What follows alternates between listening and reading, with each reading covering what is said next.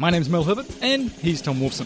We're going to be talking about the cars, the batteries, the solar panel, the stock price, the man, the myth. We're going to be talking about everything Tesla. Why? Because we're Talking. Talking. Talking. Talking. Talking. Talking. Talking. Talking. Talking. talking Talking. Talking Tesla. All right, everybody, ladies and gentlemen, boys and girls. Sorry to steal your line, Herbert. I know you hate. Why when did you steal my line? I'm just kidding. It's upsetting to Talking. Tesla 37. Uh, the title of this show is "You Are Living in the Matrix." Yeah, I titled it before. Usually I title it afterwards, but it's, I had to do it before. Hey, uh, Tom's here, Robert's here. We're going to do something different this time. We're actually going to do a couple of things that are different. Um, Elon spoke at the Code Conference 2016 with Recode's Kara Swisher and The Verge's Walt Mossberg. This was an hour and a half. You can get it online. It's in the show notes. It's so important to what is happening at Tesla for the next uh, few years. I thought we had to do this in serious detail. Now, the other thing I noticed was last week. You ready for this, boys? When there's three of us, Yeah, we tend to talk over each other, which makes the What audio did you say, quality which makes the audio quality dookie. Well, I'll be honest with you. I try to raise my hand, and you don't ever stop talking. I so like I can't to, get a word in edgewise. I like to hear their set of my own voice. So we're going to try and do better at um, not talking over the top of each other. Oh, Robert's heads up. I'm just testing. okay. this was a test. Oh my gosh, ladies and gentlemen, boys and girls. Tom's got his hand up. It's not going to work. Okay, uh, a quick uh, Tom. Yeah. You've been driving a lot. I You've been going to see Copa America football I have. throughout California. I saw the U.S. play the Yes. Colombians in Yes. Santa Clara. Yes. Drove uh, my first extended journey in a in a Tesla Model 60. Was it comfortable? Oh wait, that's my car. Yeah, yeah, yeah. It was very comfortable. Nice. I stopped at a supercharger I never had to stop with with Herbert, the Buttonwillow supercharger. pretty new. It's pretty nice. Yeah. I met a lovely lady there, passed out some of our cards. Uh, maybe I might have put some of our other cards on the superchargers. I don't know. It's hard to say because that's littering, and I don't support that. Saw some X's on the road. Saw let all let's. I went to one gas station or one area of charging. Can't remember exactly which one it was. I think it was Harris Ranch, and we'll just move on with the interview after this. They had supercharging. No, it was it was Harris Ranch supercharging, yes. battery swap, which is closed. We know that gas stations and a hydrogen filling station. Wow. Tom found a hydrogen filling station. I found two, and he on urinated on it. Did you know that there were? There's two. On the, I pissed on one. two different versions of hydrogen. Uh, I'll be honest with you. Didn't see anyone filling up No, the old hydrogen. of course not. Yeah, Yeah. But, there they are. But then there They're out are, there. as I mentioned earlier, at, at Harris Ranch, the new Tesla Teeny. Yeah. So you can have your Tesla Teeny while your wife drives you the rest of the way to San Francisco. I was with a guy with a broken right foot, so I drove the whole way.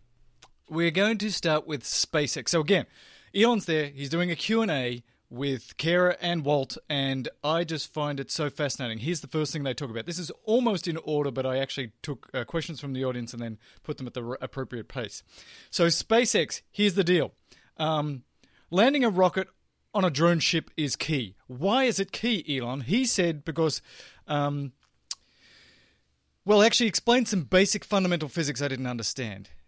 When you go into space and get weightless and float around in the spaces, it has to do with your horizontal velocity, not your distance from the Earth. I had this fundamental misunderstanding. You had to get a certain distance above the Earth to get weightless, and then you can do geosynchronous and all this stuff. And it has nothing to do with that. At 100 kilometers, the gravity that you are feeling if you were stationary is about 3% less than it is on the ground, so you just fall back to Earth. Mm-hmm. So you have to get this vertical velocity, and this vertical velocity has to be very fast because you have to get this vertical velocity to get that radial, you know, getting thrown away from the Earth feeling. Horizontal. Excuse me. Horizontal, sorry. and that uh, is then you've got your gravity pulling down. Once those two forces are equal, then you are weightless. Then you can be weightless. I like the example he gave of the of the coin funnel. Yes. If you go to like a, a an amusement park and you put the coin in and it swirls around the funnel faster and faster as it goes to the center and you watch it go down. Now imagine reversing that. And leaving Earth's orbit is just to get to an elevation where there's not enough atmosphere so that you can start going horizontally and spin your way out from the globe, the, the, the gravity of the globe, so that you can get into space. And the space station does go 17,000 miles per hour. The, the, the reason that things go up and stay up is because you're, you're zooming around the Earth so fast that your outward radial acceleration is equal to the inward acceleration of gravity. And so those balance out, and you have a net zero gravity. So when you see the space station, the thing that's a little, little sort of um, counterintuitive is that the space station is actually zooming around the Earth at 17,000 miles an hour.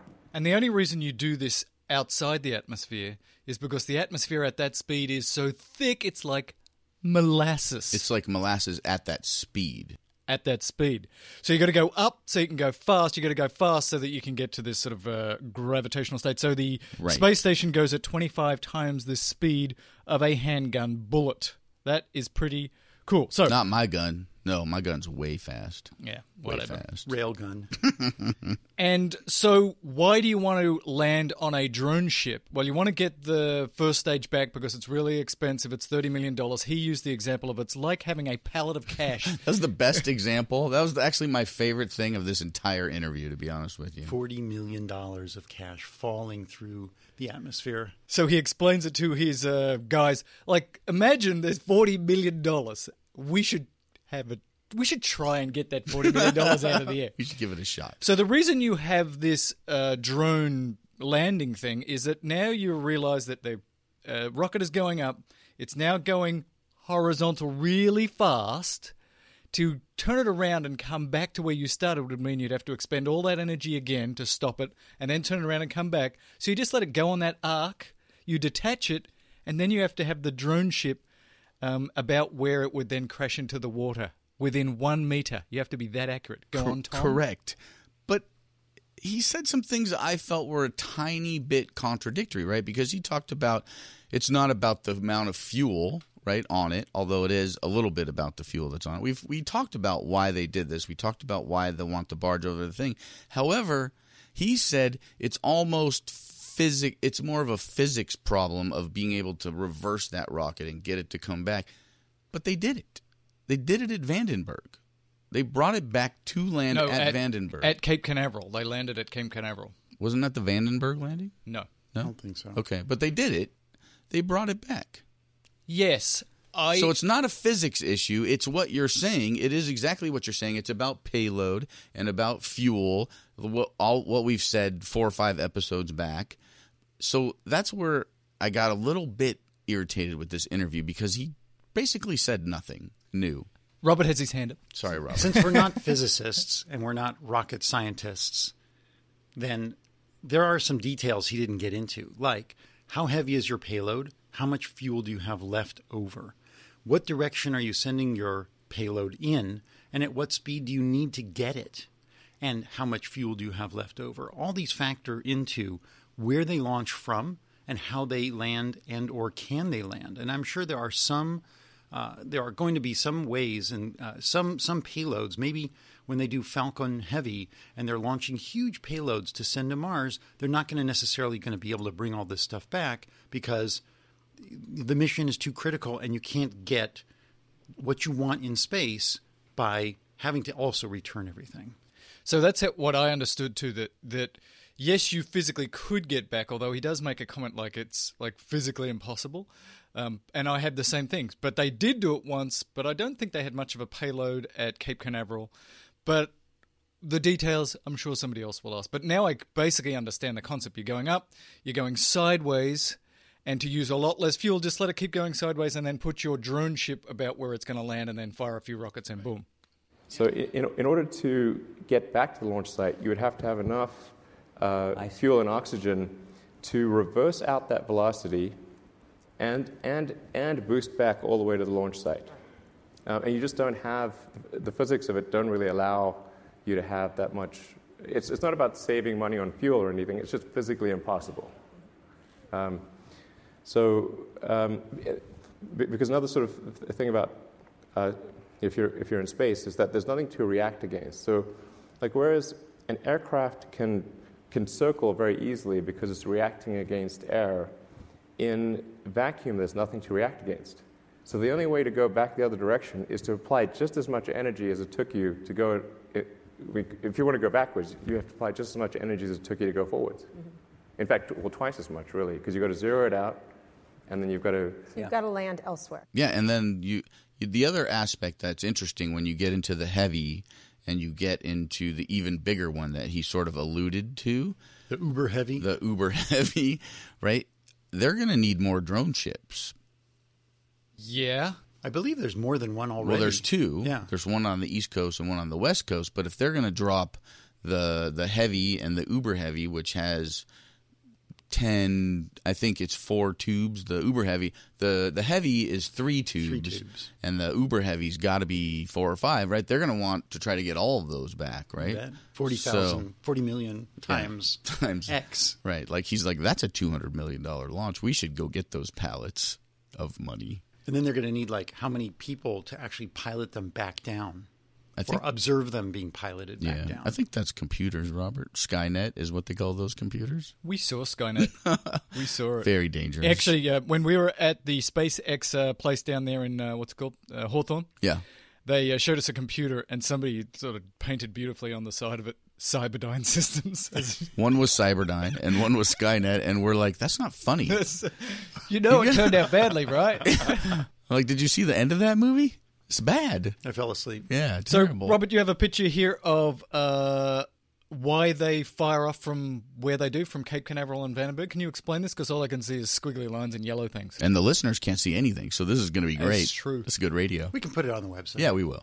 This is from the NASA History Office. It talks about why they launch space shuttles and or space objects from either Vandenberg or from Cape Canaveral.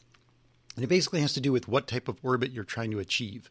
And so Vandenberg, Tom, you'd asked why aren't they using Vandenberg more? And basically this is for satellites that are going to go in a polar orbit, a geosynchronous orbit like satellites for cell phones and things like that. And personally I wish they would do a lot more of those because then I could go watch them. Yes. I wouldn't have to travel across the country. But the ones that launch from Kennedy or Cape Canaveral are for the orbital missions. So every supply mission to the uh, space station has to get into an orbit. And to reach that, they have to launch from Kennedy. And a lot of this has to do with what's downstream. So if the thing crashes and you launch it from Vandenberg, you don't want it to end up in Las Vegas or Phoenix. That would be bad. That would be That would be terrible. bad. We, we agree. Well, no, That's why there- there's no space station uh, launch site in Omaha. Uh, yes. Exactly. Although Elon does have a launch site in Texas, right? But He it's bought off, that off the launch site. Gulf, near the Gulf. I don't know if that fits these criteria, but maybe when this thing gets so good and Skynet is controlling every launch, they can launch from downtown Los Angeles, and you can go. That'd be cool. Yeah, Go to the Staples Center and watch it go. Elon, if you're listening, that's a really bad idea. All right, so I got it. Now let's go on. So Kara asked, uh, "What is your goal in SpaceX in the short term?" So they want to re-launch one of these uh, first stage boosters in the next two to three months to prove that you can go up and come back. They've brought four back, but now we're going to see that you can reuse it. Um, he says that the rockets are looking really good.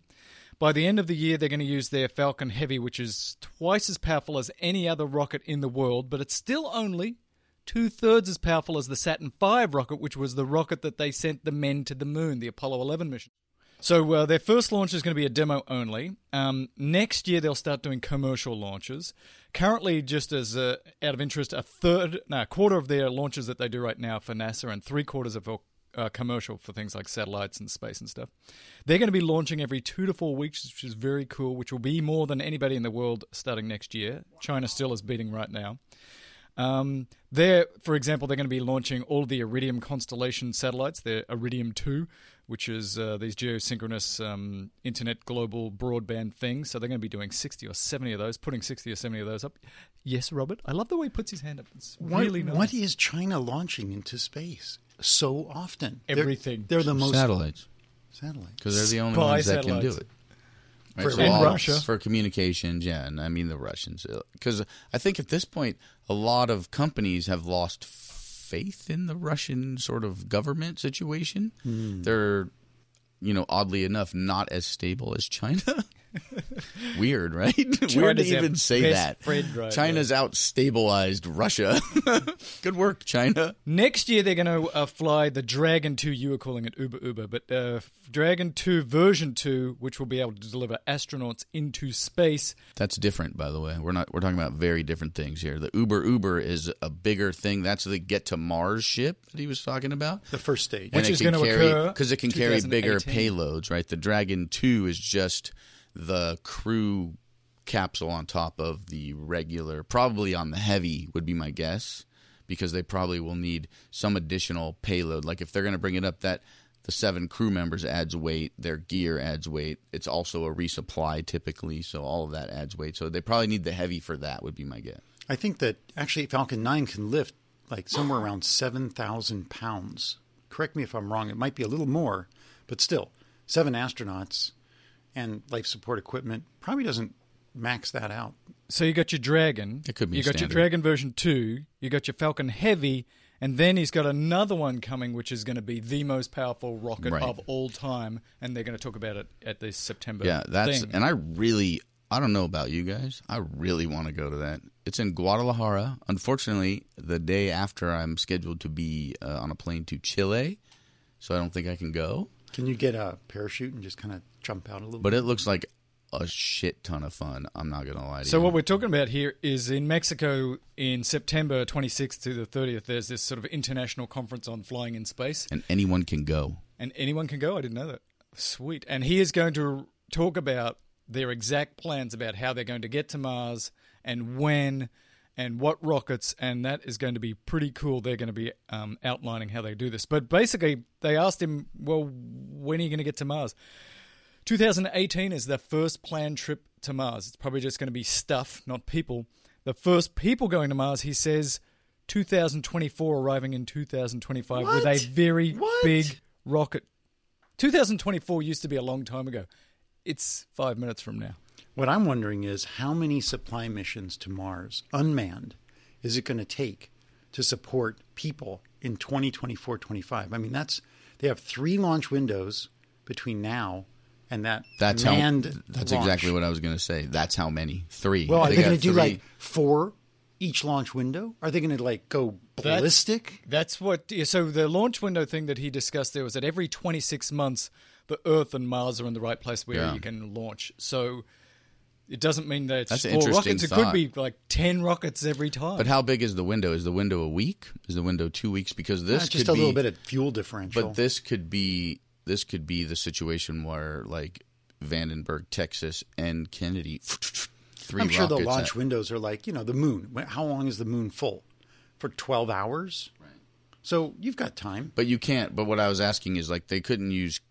If it was a week, they could theoretically turn Kennedy around and do Kennedy twice. How many launch sites are there at Kennedy? There, I think they only have one. we have no idea. Let's move on. um, the other things that he talked about is uh, the Earth is nice. We shouldn't abandon it. Somebody was suggesting that he said that uh, we need to get off the Earth because we've destroyed it. And he's like, no, it's very nice. We I just. I just have to warn the listeners that the interviewees were a bit annoying. I didn't think they really treated Elon, Elon with the respect that he deserves. I thought they treated him with respect. I thought they were just lobbing softballs. He was being very dismissive, and I don't know. I honestly, it's worth watching. For me, it was full of fluff. It was full of stuff Oh, we already knew. Fascinating, fascinating stuff. Uh, Kara Swisher and Walt Mossberg are very famous um, journalists in the tech industry, but it was pretty clear that there was a lot of this stuff they just they didn't know what follow up question to do because they didn't know what the hell he was talking about. All right, so where somebody from the audience asked, is SpaceX about making lots of money by going to Mars, or is it basically just providing uh, sort of the backbone for Mars innovation. And his summary of this was pretty good. Look, flying to Mars is a big deal. We're going to do that, but there's going to be so much um, technology, so much innovation, so much enterprise that occurs from just being able to transport stuff to Mars that there is an enormous opportunity for lots of other people to make cash. For example, there's going to need to be pizza on Mars. Absolutely. I don't really want to be a pizza guy. Somebody's going to have to make Mars pizzas. There was lobbying against Domino's. I don't know if that's like I like Domino's. Why does Domino's always get crap? It's like there's going to have to be a lot of mining on Mars. I'm not really interested in being a miner, but you know those miners will need to have rockets. We'll do that. So he sounds like We a- need fuel, basically to get shit back from Mars. Right. So- So, like the first ten missions, like you can't get it back. The other part is what this is what I thought of the other day. You go to Mars. Yep. You've got your your propulsive landing thing down. Me- me Well, personally? somebody, Somebody, a bunch of people go to Mars. A bunch of things go to Mars. I'm interested. Then they start landing the. Obviously, they're going to do. At some point, they're going to have to land a vehicle on Mars that can come back. Mm-hmm. Right. What is that vehicle? And if it's, let's say, it's something, a modified stage one type situation, right? And you're on Mars, they're going to have to have a facility to like go through it and check all the parts just like they do in Hawthorne to make sure that it's safe to take off and come back, right? So the Dragon capsule Yeah. already has thrusters on it. So they can use the Dragon capsule to land on Mars using thrusters. They've shown that the Dragon capsule on Earth, with a much greater gravitational pull, can lift off just with its own thrusters. Yeah. So now all they need is to put some fuel back on it, unless it already has some, and they can escape Mars velo- uh, Mars gravity with their boosters and hook up with something in space that will then shoot them back to the planet Earth, onto which they can land with uh, parachutes or hook up with the space station or something in an interim. So Right. I expect they already have much of this worked out if he's already announcing that astronauts are taking off in 2024. Well, every everything we've ever heard about people going to Mars, they don't come back. They did in the movie, which he talked about. he said that Martian movie, The Martian, is really good. Uh, Eighty percent of it is uh, scientifically accurate, and some of it is a little fanciful. For example, uh, firing up from Mars um, when you don't really have a spaceship that has a computer control, and then when you're in space, if you haven't seen the movie, spoiler alert, cutting a hole in your spacesuit, Pricking, I think, is what she said. Flying with the expelled like. Uh, but Matt Damon could do it. We all agreed if anybody could do it, Matt Damon could do it. Matt is a cool dude. The other th- important thing he said, because he's been misquoted here a lot, he said a year or more ago that he wouldn't mind dying on Mars, uh, preferably not on impact. And a lot of people have said, this guy's got a death wish, he wants to go to Mars, he's never going to go back. He's like, no. Oh, please. To be born on Earth, to do good things on Earth, to set up all this stuff, and then one day when I'm old, to fly to Mars and live my last few years out on Mars and to die there would be kind of a cool and interesting thing. And when you say it that way, yeah, I think that's pretty cool. But you're not It's, ready it's, to. not, it's not some sort of Martian death wish or something. Um, but but uh, yeah, I mean, if you're going to be born on Earth, die on Mars. I think a few of us at the table might actually consider that. Yeah, uh, to to leave now to go to Mars to, to die when all my friends and family are here, not good. But if I'm 80 and I'm like, I've had a good life, got a couple more years, I want to go hang out on Mars, see Let's, what let, that's like. Let's take a I'll do vote. Do you, do you want to die on Mars? Okay, let's not call you 80. You got to be healthy enough to survive the the push off of the Earth. I'm going to be so healthy. So 75 years old, you're kind of your grandkids are living their lives and you're you're out of here. You're like you would go and die on Mars, not come back. I would consider it. Okay, Robert. It depends. I may not have grandkids, and that might be a really cool thing. And if the pizza is really good, I might just go. Maybe my grandkids are coming with me. Maybe we're all going. Oh, Maybe oh, so we're now all you're gonna going. kill your grandchildren on Mars. Maybe the tides have risen high enough from the melting of the polar ice caps that there's It's kind of a riot weather. situation along all the coasts, and you could live in the middle of the planet. It's cold weather. All right. It's uh, cold weather. Let's go to Tesla. So the next uh, group of things I talked about was Tesla, obviously. So where is the uh, company with autonomy versus other one, uh, other companies? He was asked, you know, what's going on here? And he made this sort of funny comment, like it's every week now that some car manufacturer comes out and says Yeah. we're going to have autonomous vehicles, and which he says is all good, um, and that Tesla really is about you know this acceleration to sustainable energy, and they want to get the Model Three to a half a million cars by 2018, be able and to 1 million by produce. 20. I'm sorry, to be able to, To be produce, able to produce- a half a million cars a year. and people are going to want full autonomy. He believes that Google is really not going to be a direct competitor. He really thinks that Google is just setting up technologies that they'll sell to third parties. But Apple, because of the hiring that they have done, because of the names that are going over there, it's pretty clear to him that Apple will be a manufacturer of cars. He doesn't think it's his guess because, like he says, Apple doesn't tell him that it's going to be 2020 before you actually see an Apple car on the road.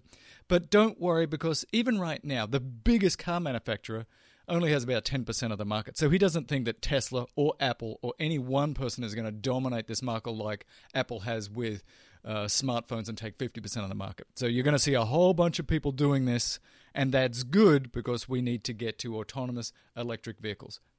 And think about how many cars are actually made each year. In the world, there are 60 million cars produced every year. And Tesla plans to make 1 million by 2020? That's One not- million Model Threes. right. But okay, so 1 million and 100,000. Well, I mean, again, it just depends if they can figure out uh, if there's more of a market for those expensive cars, or if the price of the X comes down cheaper. I mean, and, and what about the Model Y? why not? Yeah. Why? What? Why? Z. Who? And the and and the the pickup truck. Because what if the X? I mean, let's be honest. Like, what if the X? What if the battery factory, which he talked about a little bit, gets to scale to the situation where the batteries are fifty percent cheaper than they are now? That's a good portion of what it's costing to make the X. There might be a bigger demand for the X if it's sixty thousand dollars, right? Yeah, I think yeah, this is just the beginning. This is the beginning, and we're going to see them make many millions of Teslas. I like what he said. He said it's going to be odd to have a car without autonomy in the future. Yeah, my favorite part of it was when they asked him if if he thought that the government should force people to be autonomous. He's like, "I'm into freedom, and I don't think so, but I think that the test, if you want to still drive, is going to be a lot more difficult. Uh, personally, I think it should be more difficult now. Absolutely. So, we'll- So uh, we'll- let's keep going on because I want to get back to the Model Sorry. 3. I should have moved this around a little bit, but here's batteries. Um, so the opening party is coming in July of the Gigafactory, which is very exciting. they invited. They got invited. Oh, They Walt- got invited. Walton Yeah, we gotta right there start- on the show. we got to start pushing this media We- press thing. I think we need to invite Elon to a podcast, and then we'll get Yeah. invited to everything. okay, He says there's lots of nonsense He about only lives batteries. like a few miles from here. Well, he yeah he he says there's lots of nonsense about batteries. He says believe about one percent of what you read. Uh, for the record, lithium is only about two percent of the battery. The rest is basically nickel and graphite. Battery density at this point is not the most important thing right now. As he said, look. The model, new Model S's get about 300 mile range, which is about enough. They could make a 400 mile car, but that's really not what it's about right now. What really matters right now is getting that cost per unit of energy down. So if you can get about 300 miles, that's enough if you can charge it reasonably quickly. And so it's about getting that cost down. How do you do that? Design iteration. Try a new one, get a little bit better, try a new one, get a little bit better. They've been doing it. And then it's economies of scale, which is what the Gigafactory is about, which is about dropping the price of that battery by 50%. I thought it was interesting when I heard him describe what goes into the lithium ion battery. He said it's nickel, graphite, carbol, carb, Cobalt. cobalt, aluminum, silicon oxide, and I just thought about that McDonald's jingle about sesame seeds. To all beef patty, special sauce, lettuce, toasted cheese, bun. uh, yeah, maybe it wasn't whatever. It was a burger joint. I thought that was great. Somebody's got to turn that into a little bit of a rap song. let's do Model 3 stuff and get back to what Tom was talking about. So he says, look, the response has been amazing. Um, the product is really resonating, and he believes it's because they made a great car. The S was fantastic and got lots of buzz, and the X was a great car. And he acknowledges it had a lot of issues at the beginning, but already they've got the production down much better. And so he thinks people are flocking to the 3 because they are going to expect that Tesla's going to make a great car. And he said again, even the base model is going to be sweet. What's what's Maye Musk's autonomous car going to look like? He kind of uh, he kind of alluded that his mother too was going to come out with a electric I autonomous think that car. was a joke. I think did, that was a joke. So Mom, you too. So it's going to be uh, great. It's going to be wonderful, and this is where you start to get into uh, the suppositions. So he says at the end of the year there's going to be another Model Three event, and they said, "Well, what are you going to announce at this Model Three event?" And he's like, "I'm going to announce the obvious." Um, it will be real big news if I start here. Um, We don't mind that. let me just say that we're going to do the obvious thing.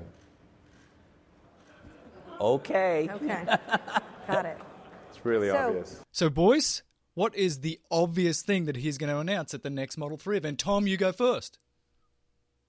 I, I think it's full autonomy.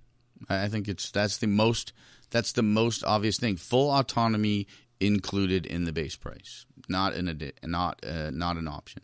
So not just full autonomy, but the base model Full autonomy Well, for Robert, everyone. what do you think? I think it's going to be the autonomy that we've been waiting for that can take me from my driveway to the hospital parking lot without my touching the steering wheel. So if we jump forward in the audio, there's actually a question from the audience, and this audience member says, "How long before we get full autonomy and before it's le- illegal for humans to drive?" Let me insert the quote here. Well, I, I mean, I think, I mean, I really would consider autonomous driving to be basically a solved problem. So he says that full autonomy is basically a solved problems problem. We need billions of miles of data, but we can get that very fast because already they're getting millions of miles of data per day just from Tesla. So he thinks, and this is where it all comes together, it'll be less than two years before we have complete autonomy. And it just turns out that that's the same time frame that the Model 3s come out. So I agree with Tom. He is going to announce full autonomy in the base car. Thank you very much. and it's going to go to all the other cars. Like I, you know, I think it's not model specific. It's at the most, it's a software upgrade for cars that already have the hardware in it, and well, at the least, it's going to be a software upgrade. At the most, they may just have to put in an additional sensor, a little. I would recommend one around the height of the rear view mirror potentially to see the things like the stop signs and the stop lights and and the such. They have a camera up there, actually. Do they? Up yeah. high? If you look where your your rear view mirror is, if you look from the windshield side, you'll see there's a wedge shaped cutout under the glass. That's where a camera sits. Well, they should use it. yes, The they camera should. sits in your car without Not in my car. In the cars in with Mel's Model. X. That's right. So, But- do but- they need any other sensors? What they have right now is semi-autonomous. It's not perfect by any stretch of the imagination. It's good. What do they need for full autonomy? What extra sensors? I don't know about what extra sensors they need, but what he actually said was it's already a solved problem except for driving between 30 and 40 miles per hour in open environments. That is still the most difficult. So, out on a rural road where you've got 40 mile an hour speed limit, there's no car you're following, there's dicey side markers for the road, maybe not even a good center line on the road, and then fog rolls in or it gets rainy.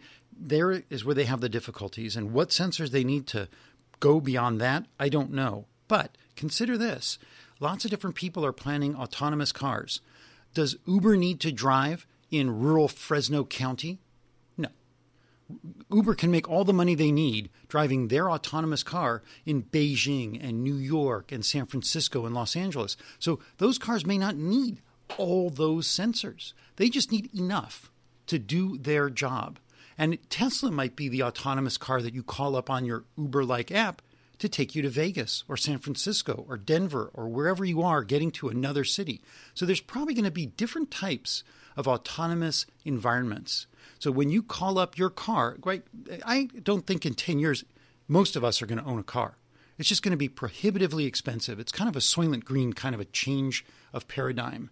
And so we're just going to go to our phone or whatever it is, it might be implanted in our head, and say, Thought, hmm, I want to drive to Trader Joe's, and a car will show up specific for that trip. Um, so I agree with you. I think there's going to have to be some more sensors. I can't wait for this end of year event to hear about what they're going to do. A few more sensors. And I got to say right now, just driving the wife's X, it is by far at its best at slow speeds on the freeways with lots of stuff around. I feel like I could just like fall asleep like that guy did when we talked about last. At high speeds, I still get anxious, but I get anxious. I'm the worst passenger in the world. I get anxious whether there's the best human driver in the world. So but we- at slow speeds in traffic like that, it seems so safe. It's looking to the left, it's looking to the right, it's looking in front and looking in the back. Where I get really afraid is when you're booking along on the freeway and you can see, I think I've talked about it a couple of times, that the way down there, the traffic has stopped and the car's still doing 65, 70 and hasn't seen far enough ahead. I'd like a sensor that sees a bit further ahead. I want to know how will the autonomous brain on these cars deal with the former backseat driver who's now a front seat driver? Oh no, oh no. The car says, It's okay, mate. Calm down. It'll just tighten the seatbelt a little. I will do what I do. I'll do what I do when my son is driving and my wife is uh, with us. I just hop in the back seat and I don't watch. Dave, Dave, Head down on the phone. relax, Dave. So another question from the audience was, how are you going to hit this new production deadline? So he said we're going to try and get up to half a million cars in 2013, and his summary was, we designed cars to be fantastic, the S and the X, and I got a little crazy with the X, but the 3 is all about pr- hitting these production targets. So everything is going to be about solving the problem of um, getting this done. So I'm not going to be able to go, I want Falcon Wing doors, and I'm sort of summarizing here. We're going to have the whole production team there, and we're going to say, can we do this? And then we turn to the manufacturing person, and they go, yeah, we can do that, and we can do it fast, we can do it on time. So it's going to be a very different production model. And they've said that in the next few weeks, pens down. They're going to be finished their design, and that's it. Anything new, anything substantially new, will have to be in a different model. So, Tom, do you believe that for the first time in Tesla's history, they're actually going to get their car out at the date they say? Well, I think it's going to be close. And I think the one takeaway that I had about that particular segment, right, when that audience question came up and he talked about making design decisions based on ease of manufacturing, right? The one question that I have is will that be will will they sacrifice like a little bit of the Tesla DNA to make those decisions. I'm not saying that's a bad thing, but it was just something that came into my head. Like they're going to like they never made he's never made a decision in one of his cars or or probably very rarely a serious design decision in which he was like, "Can we get this done?" Right? So it's a different it's a different way for him to think about design and to think about the end user purposefully to make more cars, but does that sort of make it 20% less Tesla ish on some levels, right? I think that there's a learning curve to creating a car company and making a large amount of cars. To make a couple thousand roadsters, going to a million cars a year is a huge change. Right. And so he talked about if you think about every disaster, we've experienced it. Like any natural disaster you care to name, all of those things have happened to our suppliers. Their factory has burnt down. There's been an earthquake. There's been a you know tsunami. There's been uh, massive hail. Uh, there's been a tornado. Uh, the ship sank. Uh, there was a shootout at the Mexican border. Um, no kidding. Um, that that delayed trunk carpet at one point. Well, like, and we couldn't get and like the and like the border patrol wouldn't give us the truck because it had like bullet holes in it. Um, we just wanted our trunk carpet. Um, like it's pretty safe. it's like no cocaine or anything. This is good. um, but you know that shut down the production line as an example for several days. Um, so so there's that's the biggest issue. Is like the supply chain stuff is really tricky. Um, and we're trying to anticipate as much of that as possible, um, increase our optionality. So that there's more internal capability at Tesla. Not that we want to do things internally, but if um, if a supplier is unable or unwilling to uh, deliver the part, we can quickly make that internally. So what you said there was specifically about what you're saying is that the speed at which you can produce cars is dependent on your slowest supplier. Right. Um, because you have so many suppliers, if the guy that makes the wheels is really slow, you can't send the car out without wheels. So it sounded to me like they're going to bring a lot of this in house. But to go back to what Tom said, I think what you heard is this is going to be a great car, this is going to be a great car, but it can't be the type of car that we've created before. We can't try and make the world's greatest car because that's a hundred thousand dollar car. We're going to make a car at scale that's going to be great. So I think you do lose a little bit of that DNA. It's kind of like Apple having their highest end phone, but then they have a phone that's not quite as good, but it's still a really good phone. Yeah, I agree. And you know, he he addressed the fact that you know they the mistakes they made with the Roadster, not building the chassis themselves and sort of trying to Frankenstein that car together. They learned they did a little better job. Obviously, they designed the S, you know, a little more individually but they made the similar mistakes by putting the X on the S chassis, you know, initially like trying to to wedge it in again instead of starting from the ground up. So it feels like they did they've learned their lessons and they did a ground up, but you know, at the end of the day people are going to have they're still going to have especially S owners and X owners are going to have very high expectations for how luxurious the car is and, and all of the other expectations about software and, and UI, user experience, all of that other stuff is going to be very important. And I just hope that, you know, if they lose 10% of that, fine. You know, I don't want them to lose 50% of it and basically be sort of producing an electric Honda. But what you've said, I think, is true before. I think that if you have a lot of cash in the bank, you're going to think, oh, the uh, Model 3 is cute. I'll get that for my kids. I'll Yeah. get that as a second car. But I still really want my tricked out dual motor, super special, ludicrous mode X with, you know, flying capability. You'll still have that one. Yeah. This is for the mass. It doesn't have to be as good. And he'll say at this thing, full autonomy in the Model 3, and don't worry, X and S's, they're going to have it too. The user experience that they're developing now using the S and the X owners is going to carry forward. They've got great service. They have a really good car that, as Elon said, you never have to replace the brakes. I mean, the amount of uh, service that's required is really, really minimal. So, putting out a million cars is not going to be as challenging to continue to service them and to keep the owners happy, since probably uh, your major experience is going to be a yearly service and software upgrades. Yeah. There's only going to be one problem with a million or two million cars a year, right? Yeah. Superchargers. Thank you. All right, let's talk about AI. Elon has been quoted a lot about AI. He's been misquoted a lot. So here's what he said I am not afraid of robots, but he is concerned about AI that gets into the hands of a few people. So artificial intelligence is just going to happen. It's already happening. What he's concerned about is that if it gets into the hands of just a few people, if uh, China has most of the AI, then they'll become incredibly powerful because of the things that they'll be able to do. So that's why he started this uh, AI project, which is going to open source it so that you, we can bring that artificial intelligence to as many people as possible. He uses the quote from Lord Acton Freedom exists in the distribution of power, and despotism in its concentration. So if if uh, Google just gets all the best AI, then they become incredibly powerful and soon you become corrupt. But if you can get AI to as many people as possible, then this reduces the probability that uh, Arnold Schwarzenegger is going to come and get you or uh, the other guy that's got even more power than that guy. but it has a little bit to do with with nuancing, right? So let's say he has all this amazing open source AI and some despot in some other country like takes that and then just just has like an amazing little idea and how to tweak it just a little bit. The potential for the despotism uh, feature aspect of it is still there in that case, and then it just becomes an, an AI arms race, right? Another sort of AI arms race, like, well, your robots are, can do this. Oh, now I got to make my robots do that. And that's where you get away from what he talked about benign AI to this competitive AI situation, which could be bad for all of us. So what I took away from the OpenAI was autonomous. I think that's the name of the organization. There's this underground organization of computer coders. Anonymous. Anonymous. Not autonomous. But they're but they'll be autonomous after they get new anonymous. So you've got a lot of people who are code savvy. They know stuff that all three of us combined don't know.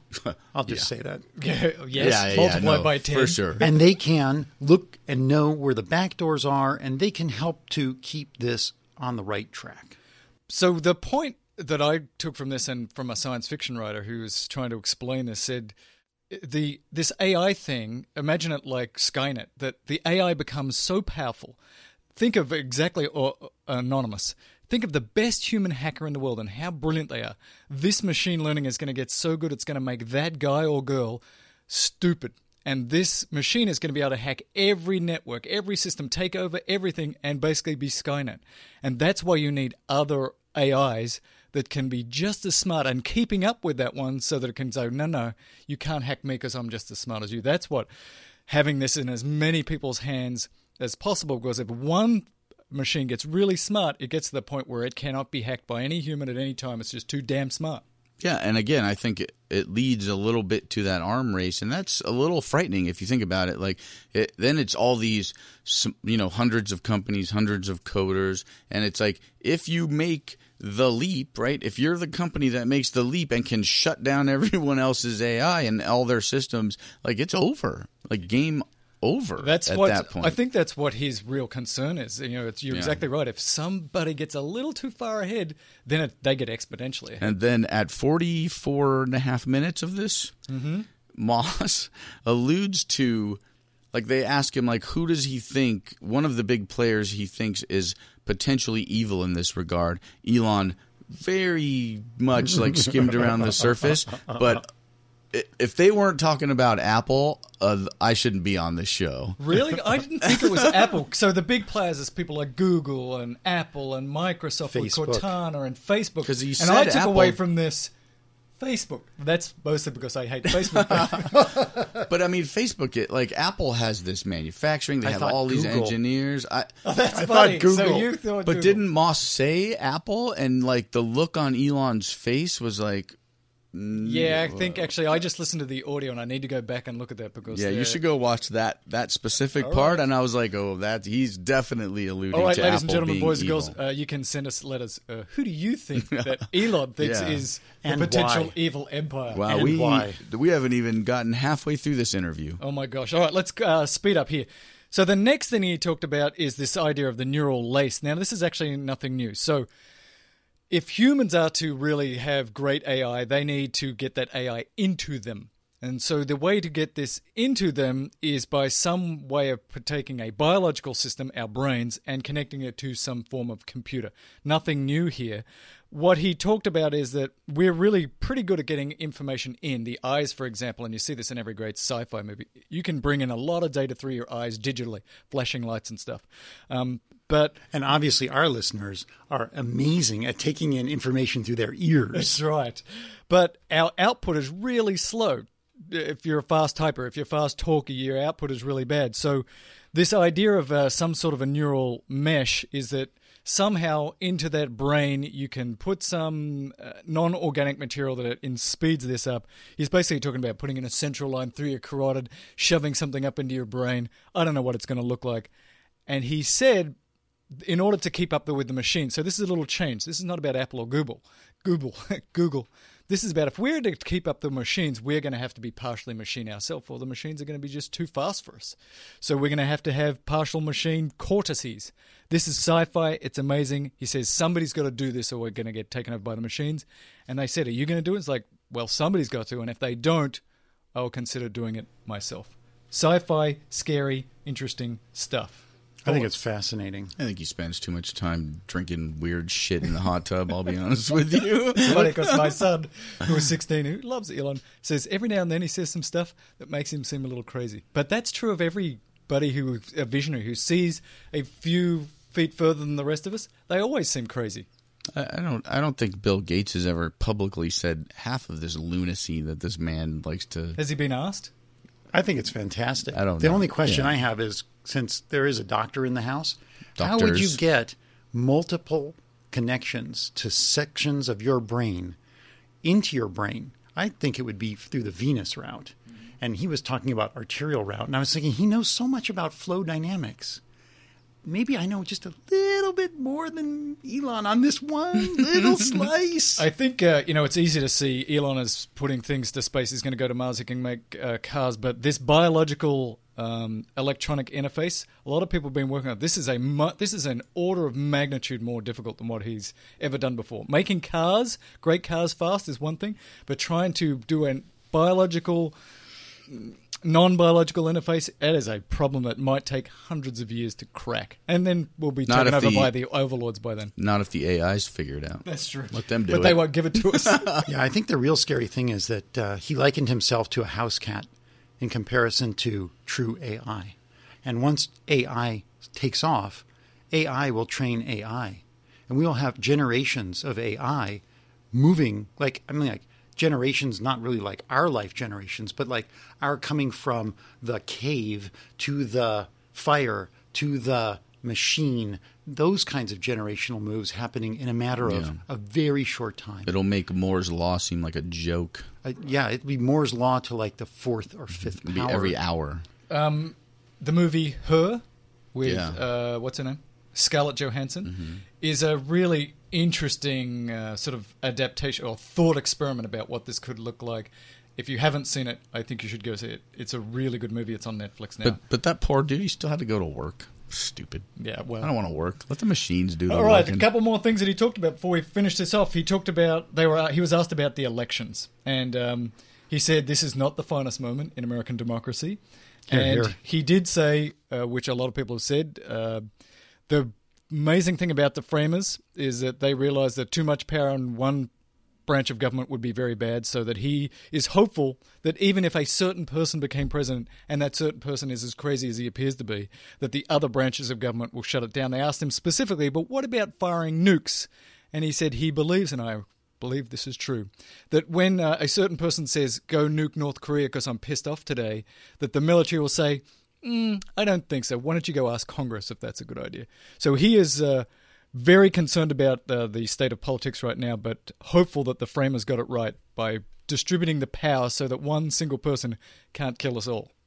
I don't want to hope that the framers got it right when it comes to the nuclear to the nuclear weapon, and I don't want to get back to a place that I grew up in in the '80s, worrying about this crap every single day. I think it's ridiculous on a lot of levels. I just thought that it was uh, enlightening to listen to Elon's take on governance because they talked about this when they go to Mars. Of course, uh, Swisher kept saying, Are you going to be king of Mars? Are you going to be king of Mars? Are you going to be king of Mars? It kind of made me crazy. But he said that he believes in a direct democracy, not representative government, which is what the style is that we have now, where you vote and then some other people are supposed to vote what you voted and then some other people. And it like becomes this so removed that it can be corrupted. And it arguably has been.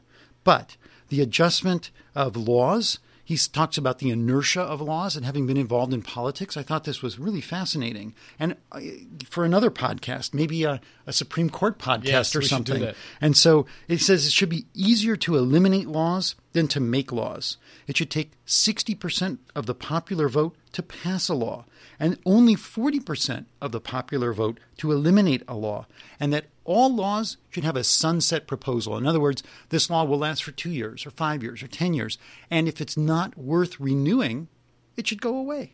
Because there are a lot of laws on the books that people don't even realize exist that serve no purpose. So we're going to do this week in uh, Direct Democracy as a new podcast. It's fascinating. and uh, to summarize, he said democracy kind of sucks, but as Winston Churchill says, it's still the best form of government we've ever worked out. So we just try and tweak the forms of democracy. Let's do Hyperloop very quickly. He said, Look, I set forth the basic ideas of Hyperloop, then I stepped back because I wanted other people to deal with it. If they can't work it out, if it, all these Hyperloop companies don't actually produce something that is workable, then he's prepared to step back in and spend a little cash and a little time in making this happen because he thinks it's important. And Tom will like this because he said specifically the idea that we would spend a lot of money on a train that's a little bit uh, slower than a Japanese train from the 1980s is pretty stupid. How about we move this forward? Not just another faster train, but something radically different. What do you think, Tom? I think that that uh, makes a whole hell of a lot of sense. Like, let's do the right thing, especially if it's, I don't know, six times freaking cheaper, which, you know, theoretically it is right now. It, and it may not be the, you know, the beautiful clear tubes that we see in all of the things. It's probably going to be dark tubes, but who cares? I'm going to be on my iPad in that thing anyways. Let's uh, finish this off where this takes a very interesting turn. And again, I'll use my 16 year old son as an example. This guy's brilliant. He's my he, my son wants to be an engineer. He's inspired by Elon. And then they talk about are we living in a simulation? And so let me try and follow this logic. Um, Elon says. Uh, we've basically gone from Pong, which was a square ball and a flat bat, as a game. I remember that. game. I remember that day. It I was love, awesome. I love Pong. It's still one of my favorites. To today, where you have 3D rendered modeling, millions of people playing at the same time, this exponential increase. We are now starting the uh, revolution of uh, virtual reality. And he says if you follow this logic out, it is essentially impossible that we are living in a base reality. We are basically living in the Matrix. I think here's, in my mind, like the, the, the strongest argument for, the, for us being in a simulation, probably being in a simulation, I think is the following. Um, that that 40, call it 40, 40 years ago, we had Pong, like two rectangles and a dot. That Right. was what games were. Um, now, 40 years later, we have photorealistic 3D simulations with millions of people playing simultaneously, and it's getting better every year. And soon we'll have virtu- you know, vir- virtual reality, we'll have augmented reality. Um, if you assume any rate of improvement at all, um, then the games will become indistinguishable from reality. Just in, indistinguishable. Um, e- even if that rate of advancement drops by a thousand from what it is right now, um, then you just say, okay, well, well let's imagine it's a 10,000 years in the future, uh, which is nothing in the evolutionary scale. Um, so, um, so, so, given that we're clearly on a trajectory to have games that are indistinguishable from reality, and those games could be played on any set top box or on a PC or whatever, and there would probably be you know, billions of such uh, you know, computers or set top boxes, it would seem to follow that the odds that we're in base reality is one in billions. Right. So if you think about this, right? this is the only analogy that I made to this. All right, Go there's about uh, I don't know 50 million people that have were really into The Sims. Right, the, the, the the game The Sims, right? So somewhere, if you were controlling The Sims, you set up like a convention center, beep, right? And you had a bunch of people, and you set up a show. The people in the show were having this conversation, like, "Are we in a sim?" And they didn't know either but it's possible that that's what the hell he's talking about. That's the easiest analogy to what the, this potential is. I sure as hell hope that's wrong. what does it weird. matter? What does I, it really matter? I don't know. I think it's an interesting thought experiment. It is. It is. And it's great to get your mind around it so that you can have cool, like, you know, cocktail conversation. Yeah. But the reality is, if you don't like your life the way it is, you can spend a lot of time on this. And otherwise, you can just live your life. Even if you're a theist, then we're basically living in God's sim. And if you're a non theist, we're living in some other sim. So in the end, it's all a sim anyway, whether it's base reality or. It does. I'm loving the sim. Right. The sim is good. Mm-hmm. Yeah. But my argument against it is actually what other people said. And again, if Kara Swisher and Walt Mossberg I think, knew a little bit more about some of this stuff, they would have said the argument against this, the most profound argument against it, is that it requires that technology continually advance. And he said, even if it advances at a fraction of what it's advanced on over time in 10,000 years, you have this ability to produce a sim which is un- indistinguishable from reality. But other philosophers have said it's also very likely that every single society throughout the universe gets to a point where it can kill itself and has the power to do that, but isn't morally smart enough as a collective to not kill itself. And so society gets to a certain point and destroys itself. And that's been the big concern about humans. That we're so smart now, and then we are stupid enough to elect somebody who's crazy, and they start a nuclear war, and that's the end. And then you go back to the Stone Age and start again. And we're stupid enough to not do anything about, you know, raising sea levels or, or things exactly. like that, right? We have become more powerful than our uh, our moral and ethical uh, cortex. And so that's why we are never going to get to this era where Sims are indistinguishable from reality because we always end up up. Thank you very much. Yeah, they asked him, so what do you do to to chill out? And he says, look, hanging out with my kids and doing normal stuff is what I like the best. And he did say Harry Harry Potter Land is fantastic. Yeah. And Butterbeer is really nice. And the, and this one, not the he didn't talk about the Orlando one that opened first. He was talking about this local one I want to go, uh, but I'm, I'm not going to sit in line for 20 hours. I'm I going for Potter. sure. I'll be there this summer. This summer, for sure, no problem with my daughter. Well, you guys, you can come. We should make a plan. Let's make it happen. We'll, Grab some microphones and go. Let's do it. Let's make it happen. And I'm buying a fast pass. Are you buying a wand? Oh, you know it. But the wand chooses wand. me. I have a wand. Look, we've got no time for letters. We've got a lot of letters. I want to summarize just a few of them for you, though. Here we go. From Michael Sullivan. Um, Michael uh, notes that uh, he has a red Tesla. Does that make him a loser? No. no. The point I made with red Teslas is that I want a red Tesla. Everybody took me out of a red Tesla because they said only losers drive red Teslas. And I'm like, well, I want a red Tesla. Right, but you bought another Tesla. No one told you anything about it, and you still bought a white one. But so I bought it hell? for the wife. She wouldn't want a red Tesla. Did you she, ask her? Yeah, she doesn't like red cars because she uh, notes that they you get tickets way more often with a red I, car. You know what? I want to see some actual data to back that up. I think it's true, but uh, well, next week. I think it's twenty percent more. Anyway. I think if you have a red car and you drive like Robert, then yes, you're yeah. going to get more tickets. I don't see your oh, wife see. out there driving hundred miles an hour. No, you're right. There's probably this. Uh, that's there's a methodology issue there. The type of person who likes red right. has probably got more testosterone. Right, probably right, drives faster. Yeah. Like if you that's choose not me a, though. I just like red, and I'm a slow driver. Like if you choose a Ferrari red car, I mean, you're not driving. Do you think it, if Mel had a red car, he'd actually get tickets? No. I don't think I so. Wouldn't no way. No, not happening. The Tevin cop Gr- is going to be tailing him, saying, "Come on, asshole, go faster! I want to get you." Grant last week sent us this big long email about uh, autonomous vehicles um, and lots of other stuff. So Tevin thinking we said we'd talk about it more. So we've talked a lot about autonomous vehicles, but his the summary is that it changes everything and. Uh, you have an autonomous vehicle and it takes you to work and it takes your kids to school and it goes and picks up your friends from the airport and uh, it it does stuff for uh, FedEx and it does stuff for Amazon. It completely changes the way cities are. It completely changes where people live. It is a fantastic email. I think it's so good, Tevin. If where we get your permission, we'll just put it up on the uh, show notes because there's too much to talk about. I want you to redact part of it. Which part? My feelings were hurt. Oh, he said we're not. Tevin as- said you guys are no Top Gear or Car Talk. Do you- But it but it gets me by on my hour train ride. have you ever listened to Car Talk? Also, I'm not a doctor. Those guys are doctors, but I'm not. Uh, have you ever listened You to Car too. Talk? Car I Talk have. is it is fantastic, and I want to break something It's to you big time fantastic. We're no Car Talk. No, for sure. I, I mean, but we're on some levels we're not trying to be car talk. Like obviously we We're not try to be we, far, we smart, listen and to those guys.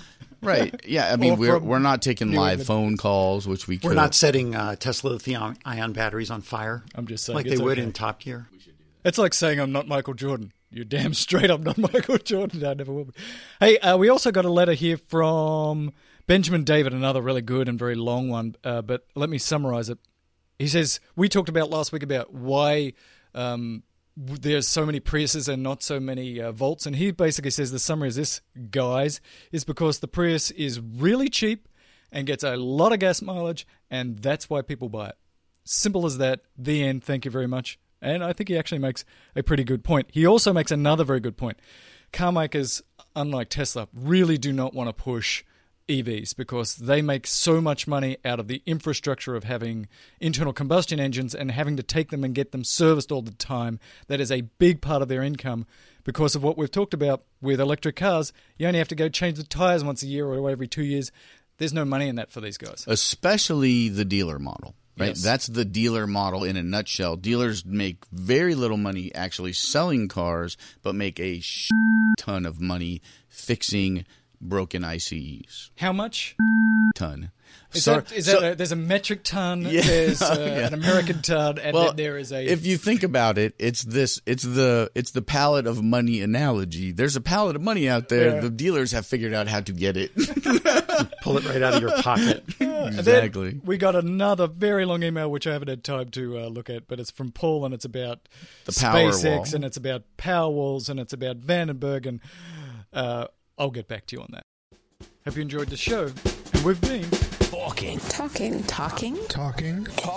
Talking. Talking. Talking. Talking. Talking. Talking. talking Tesla.